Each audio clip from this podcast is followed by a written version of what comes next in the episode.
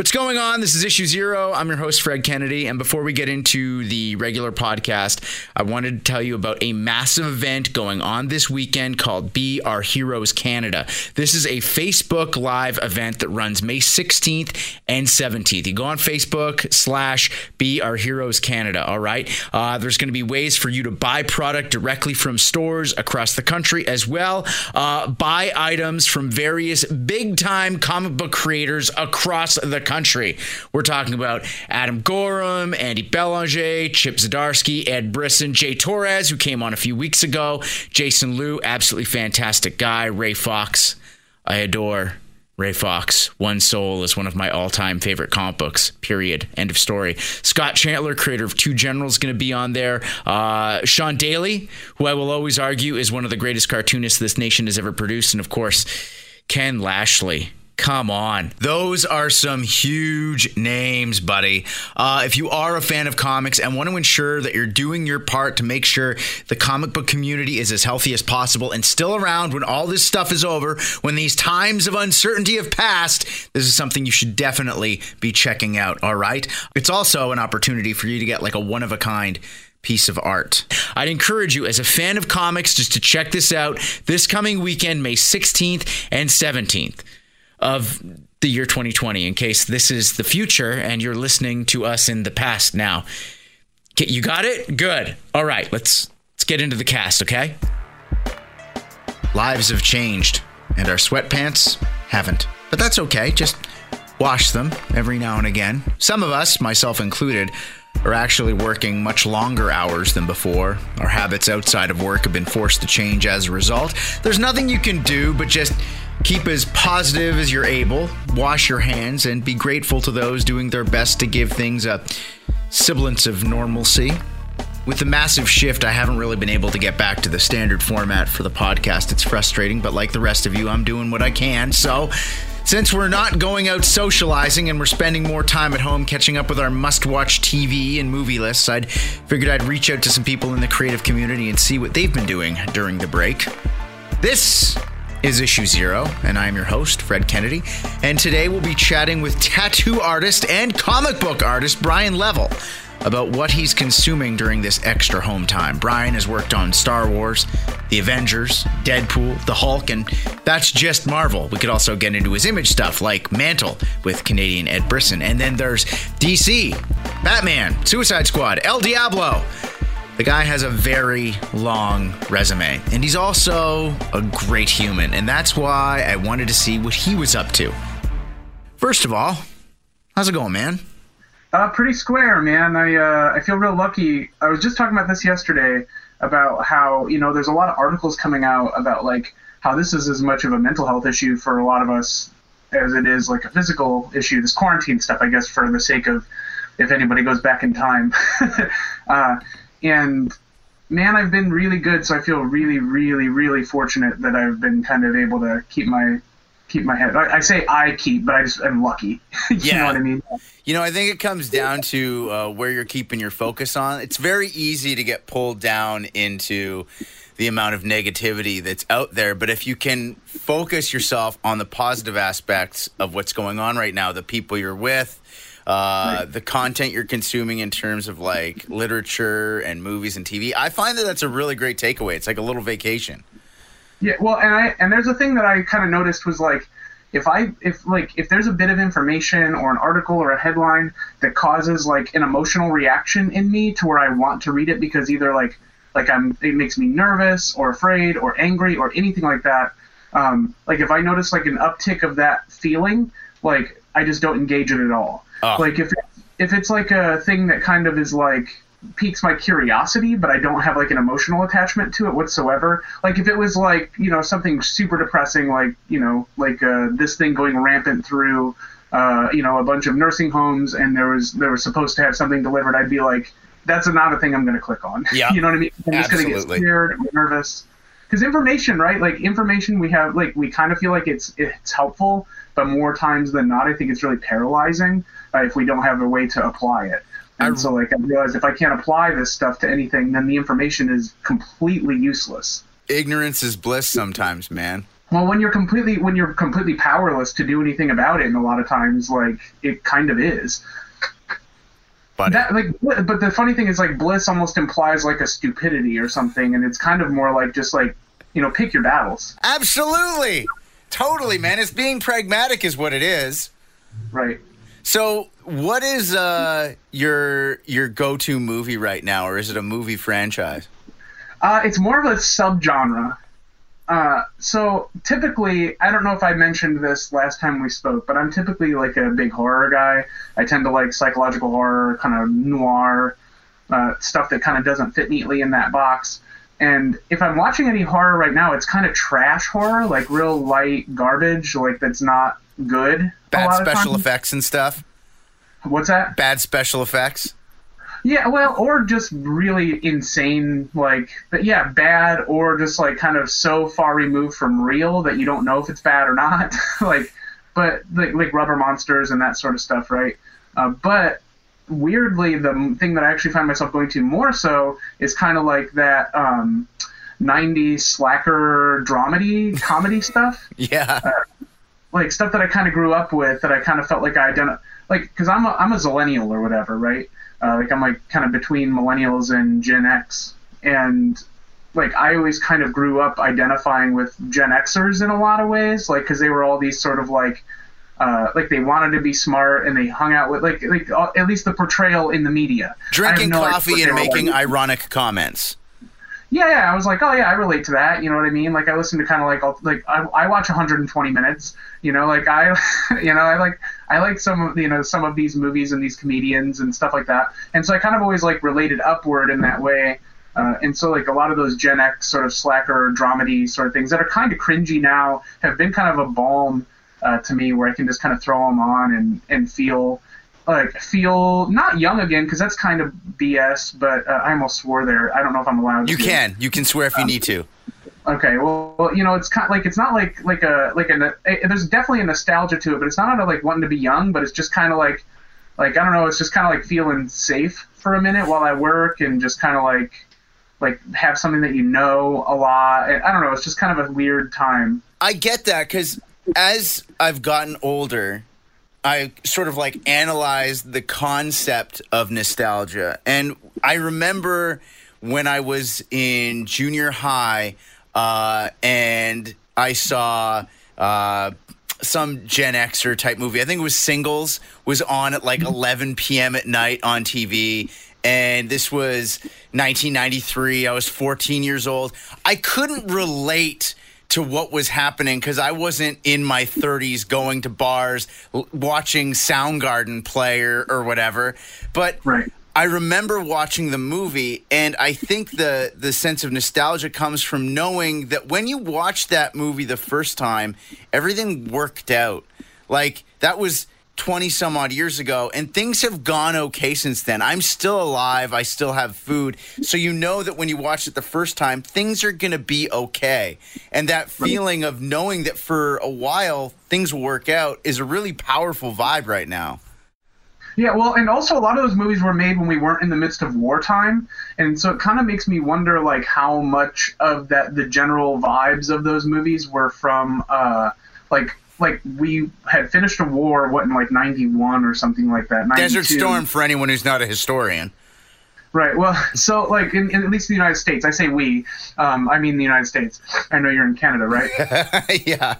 so the United States here, we are we're in a war that ended in like 91, 92, Desert Storm, and we were in a war again for about 10 years. And so there was a 10 year gap where like there like the like there wasn't this feeling of like uncertainty and general like uh, global geopolitical unrest. And so for me, like I was able to just kind of be a kid and watch these things and dream about the future in you know in flannel and cut off jean shorts and shit.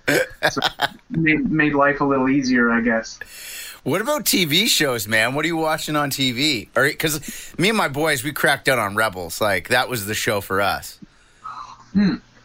Uh, I'm not really doing much TV right now. Uh, I just wrapped up Atlanta that my wife and I really took our time with because we loved it so much and we didn't want to blow through it. Um, so we did like generally if I watch a TV show, it's with Aaron uh, my wife. If I say Aaron, I'm talking about my wife. Yeah. Uh, so Aaron and I finished Atlanta not long ago. Like we just wrapped it up, and then we kind of are given Patriot a run on Amazon, uh, which has been really something. Like there's really not a lot like it. It kind of has a really weird like Coen-esqueness to it, while also feeling a lot more uh, like I, I don't know I don't know how to describe it. It's it's not co- like it doesn't feel like a Coen Brothers movie, but it feels like some of the characters might be, or the premise might be a Coen sort of thing. It's really, really interesting and weird, and I really like that. Now, that show had a relatively short run, 18 episodes. What's the premise of it? Give me, give me the pitch. Uh, so it's essentially like a, a Black Ops. Uh, I guess that's like we're not far into it either, so it could shift a lot. But it's essentially like a Black Ops dude uh, or a mercenary type guy who kind of does U.S. intelligence sort of securing things globally, um, but is clearly depressed as hell. Like he misses his wife, um, and, but he's abroad a lot because things don't always go great. Um, so he's not like particularly like uh, I don't know good guy. He's just kind of doing his patriotic duty. But to deal with the trauma and PTSD of it all, he turns to being a folk musician but the difficult part of him being a folk musician is that all of his folk songs are just about super sensitive, confidential information, and, and so it generates this hilarious like tension all the time. Uh, it's really good. Now, how did you find this show, man? Uh, I saw a couple people talking about it, and it kind of is one of those ones that like seems like just like a low key, uh, like the pitch. I don't think is like that pitch doesn't get me excited. Uh, like because I feel like that pitch is the type of thing that would be on like, uh, like not to diminish any of these channels, but like like one of those like Sundance originals or something like yeah. that. That I just wouldn't feel like okay, that sounds fine, but not for me or. Where they took a bunch uh, of trades that don't go together, and that's what the character does, all of them. Right, but it happens to be great. Like it's like clearly an execution based success. Now, I'm getting a vibe like Barry from this because Barry is another sort of dark comedy about a guy who's up to very clandestine type of operations and finds another artistic outlet in acting in order to right. vent his frustrations. Yeah, so Barry I have not seen and I hear is great. And from what I hear about Barry, it seems a little bit more like overtly absurdist in a lot of ways. Yes. Where this is like extremely grounded and gets very very harrowing at times while also like it's it's comedic in its situations not in its execution if that makes sense. I get it. Totally get it. What about uh, books and comics? Now because we were going to talk about uh, what people could do to help comic creators and whatnot a few weeks ago but i kind of shifted gears into what people are consuming. What were you working on when the shutdown happened well, uh, so for anybody listening that doesn't know, I own a tattoo shop. Um, and that kind of always, though I kind of tend to stay, I try to stay as, you know, prominent in comics as I can. Um, that's always like a, a, main priority for me as well. Um, but, you know, like, so when, when the shutdown happened, I had just started a thing, uh, like literally just started. Like, I think I was in the layout phase of a two issue uh, fill in sort of job for a book at DC. Um, and that's like no one said what that is yet, so I can't really go and talk about it. Um, but uh, that literally just started, and then um, they because I put the feelers out for that in January because I hadn't worked with some like with them in a minute, and I was like, oh man, like I really like working with these editors. I wonder if they have anything. Uh, so I reached out in like mid January, late January, I think. And then by the end of February, they were like, hey, do you want to do this? And I was like, yes, uh, I'll get started on it. Or maybe it was mid February. So a couple weeks went by. This is the worst story I've ever told, by the way. It's a great story. Uh, so, so I had just started cracking on it like in early March. Uh, and right about then, all this stuff started popping off. I mean, it started popping off February, but, you know, like it started like getting really scary in March. And they, so I shut down the tattoo shop uh, in the first half of March and so I like then I was kind of like, okay, I guess I'm just doing these two issues. Hopefully, you know, things work out or I can get some more work lined up before the shop opens up. Um, so I've just been kind of like, like I kind of was really fortunate to like land in a project. And you know, there was that moment where you're like, oh my gosh, are they going to furlough me? Are they going to stop production? Is it going to be like the people were saying pencils down or whatever? Uh, is it going to be one of those situations? So that was kind of like a little. It was a little touch and go. Felt like it was touch and go. It never was, but it felt that way uh, for for about two or three weeks there. Um, but that's just literally all I've been doing is just working on this project, and my shop is still shut down. Um, I have one guy that works there that I feel I'm feeling for because you know he hasn't had income in a month and a half, so I've been just kind of working on comics, thankfully, and took took some commissions to put me through the summer. So now when I follow you on Twitter, and I would encourage everybody to follow you on Twitter because of the type of art that you're consistently posting. You like to post. Uh, you're really heavy with the black inks, monstrous type characters with lots of things going on, and even the way you draw like a guy like uh, Frank Castle, who's just a human, you give him that like monstrosity of to, as to who he is. Do you think those influences come directly from your love of the big time horror from the '90s? Uh, actually, I generally don't like '90s horror, uh, but like if you mean when I was consuming it, yeah, like the late '80s and early '90s, and you know, well, up to current, I absolutely think that uh, everything I do is informed by horror, uh, because to me, the like to me, making comics isn't about drawings; it's about like drawings and mood and feeling, and so like if if I want if a character is scary, I want them to feel scary or unpredictable or sometimes I'll just kind of if you read my comics, I kind of frame things awkwardly. Like if you pay attention, it's not like during like a big action thing. I generally don't, but like I'll just awkwardly crop panels to kind of create tension and stuff. And a lot of that's from horror. You know, like you want to destabilize. Like if you want to destabilize somebody, make a really unpleasant composition. you know. So, who do you think is the scariest character in like Marvel? or DC? Uh, well, the Spectre, I think, is hands down the scariest character in, at DC. Um, what makes him so scary? There's nothing scarier than the Angel of Death, and I don't mean because they kill, but because like just that that retributive, uh, destroying angel like lore, um, an all powerful thing that is there to usher you from this life into the next with impunity. The idea that something can take your life is scary the idea that something is so powerful that it that it has uh, the, not only the ability to take your life but also the absolute control to not or to is like dwarfingly scary. Uh, I, there's something that's the idea of God, right? Like the idea of fearing God. When people talk about that, I think it's a really like like we come into it with this really, I think childish point of view where it's like, why should we feel God, fear God if we love if He loves us or whatever? And it's like you're not really thinking about what a God is. you know what I mean? Like the thing that could destroy you or unmake reality itself, but chooses not to, uh, with perfect control, is nothing but terrifying. Uh, and so the specter to me is that. You know, it's interesting you talk about that because I've been reading books about uh, ancient uh, Mesopotamian cultures and sort of it dabbles in why they would create deities and gods and religion. And it's something that happens around the world. And I think maybe it really is just a way of you know, anthropomorphizing that loss of control, the acceptance that you are totally at the whim of nature and the world, and this is just the way it is. Sure. Well, I mean, I think there's reason to that. Uh, I think that they're like, like once again, that's like, well, we could get it. Like, this is a whole nother call, right?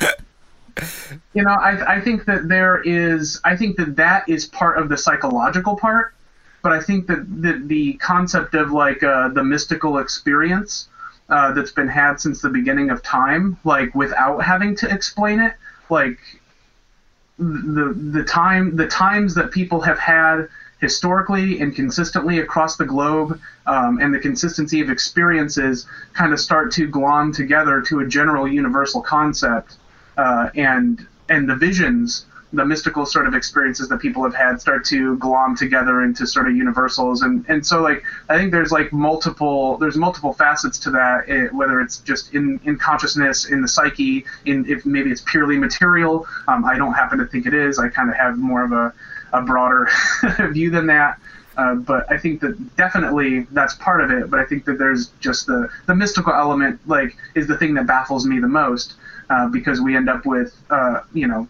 indescribable things. And, and the Spectre, like, to bring it back to the Spectre, the Spectre embodies all of that to me.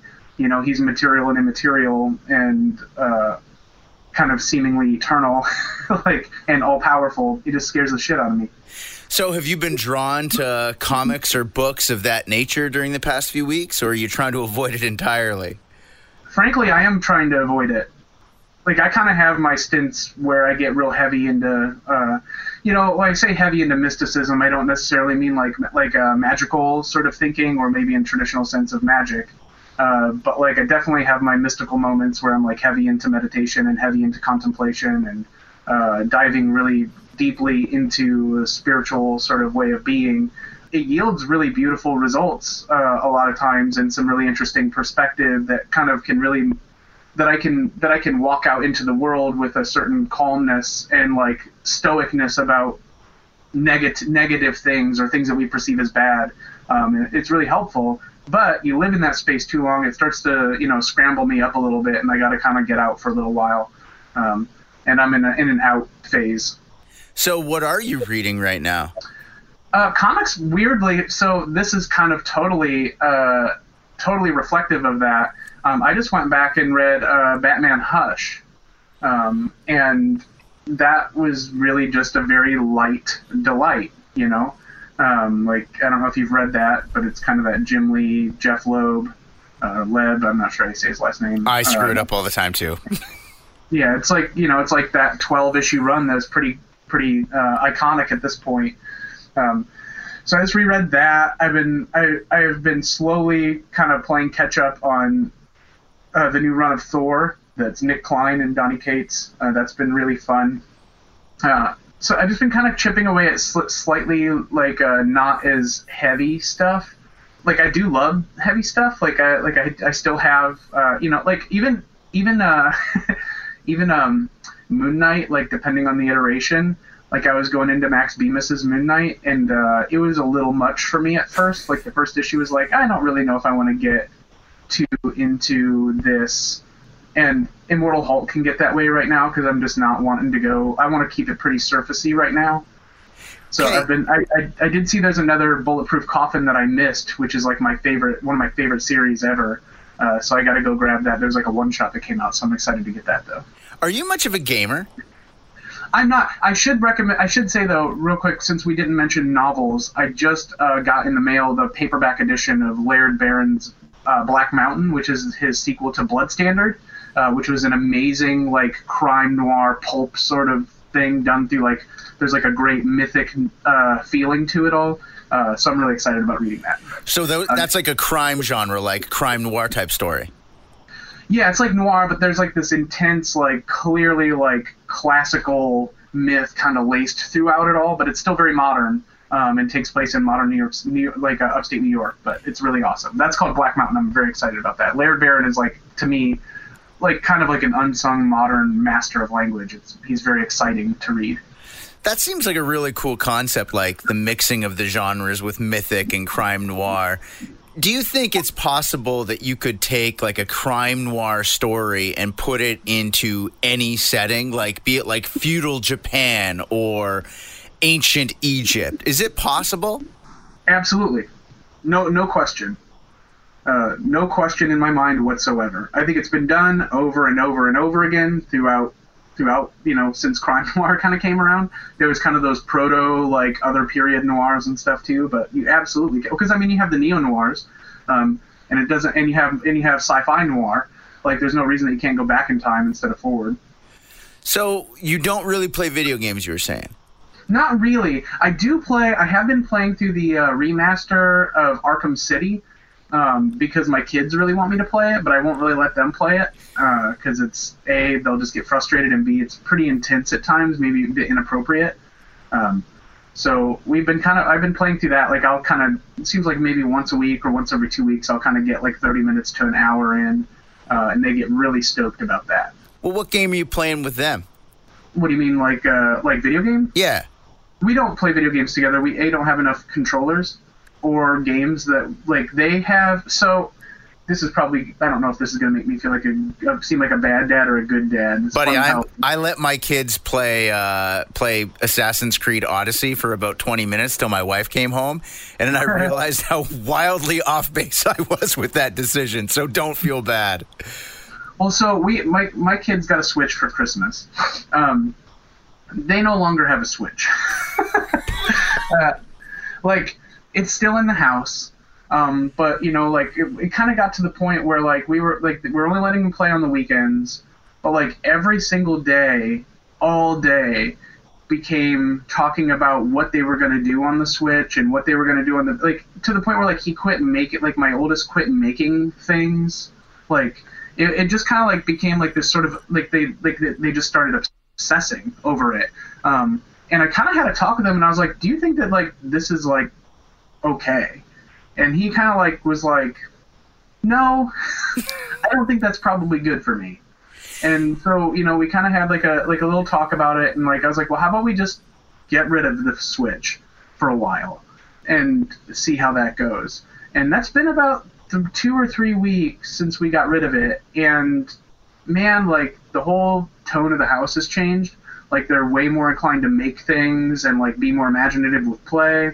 And i kind of feel like that's just better. And my wife yesterday oddly enough she was like like my kids had done really well all day like busted their butts at school and just kicked butt all around. And she just kind of surprised them and busted the switch out and she was like here you can play for 45 minutes. And they were thrilled.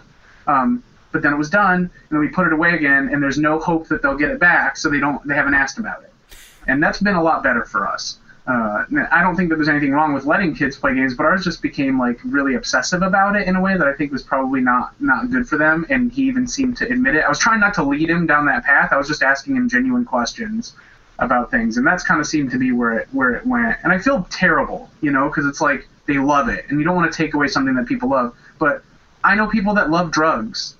you know what I mean? Yeah. Uh, so, uh, and I'm glad to like be like, you need to stop that and so with my kids, I kind of had to be like, well, if you agree that this seems, or that you would say that this is probably a little problematic for you, then maybe we should take a break for a while.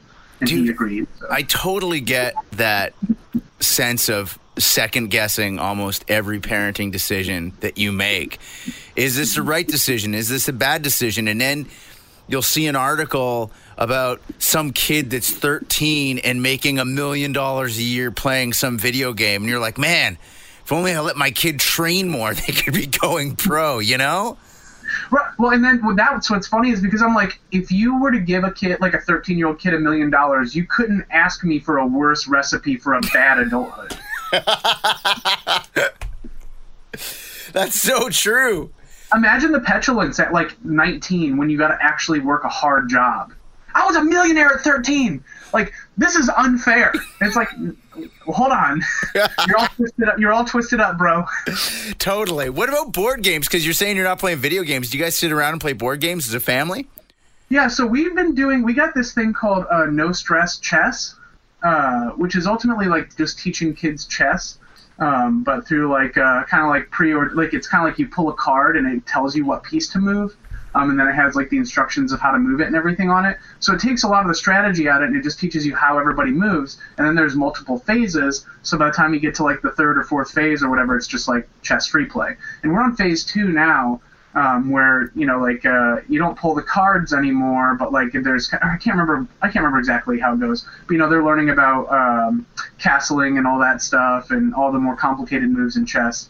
Um, and, and, so it's really really cool to kind of so we've been doing a lot of chess with the boys and they've they've enjoyed it. The, the, the six year old doesn't get it like he but he likes to watch and he does like to try to mess the game up. But he can play the simple version where you just pull the card, so that's like nice. So we can play the super simple version with him. Uh, so we've been doing that, and that's really fun.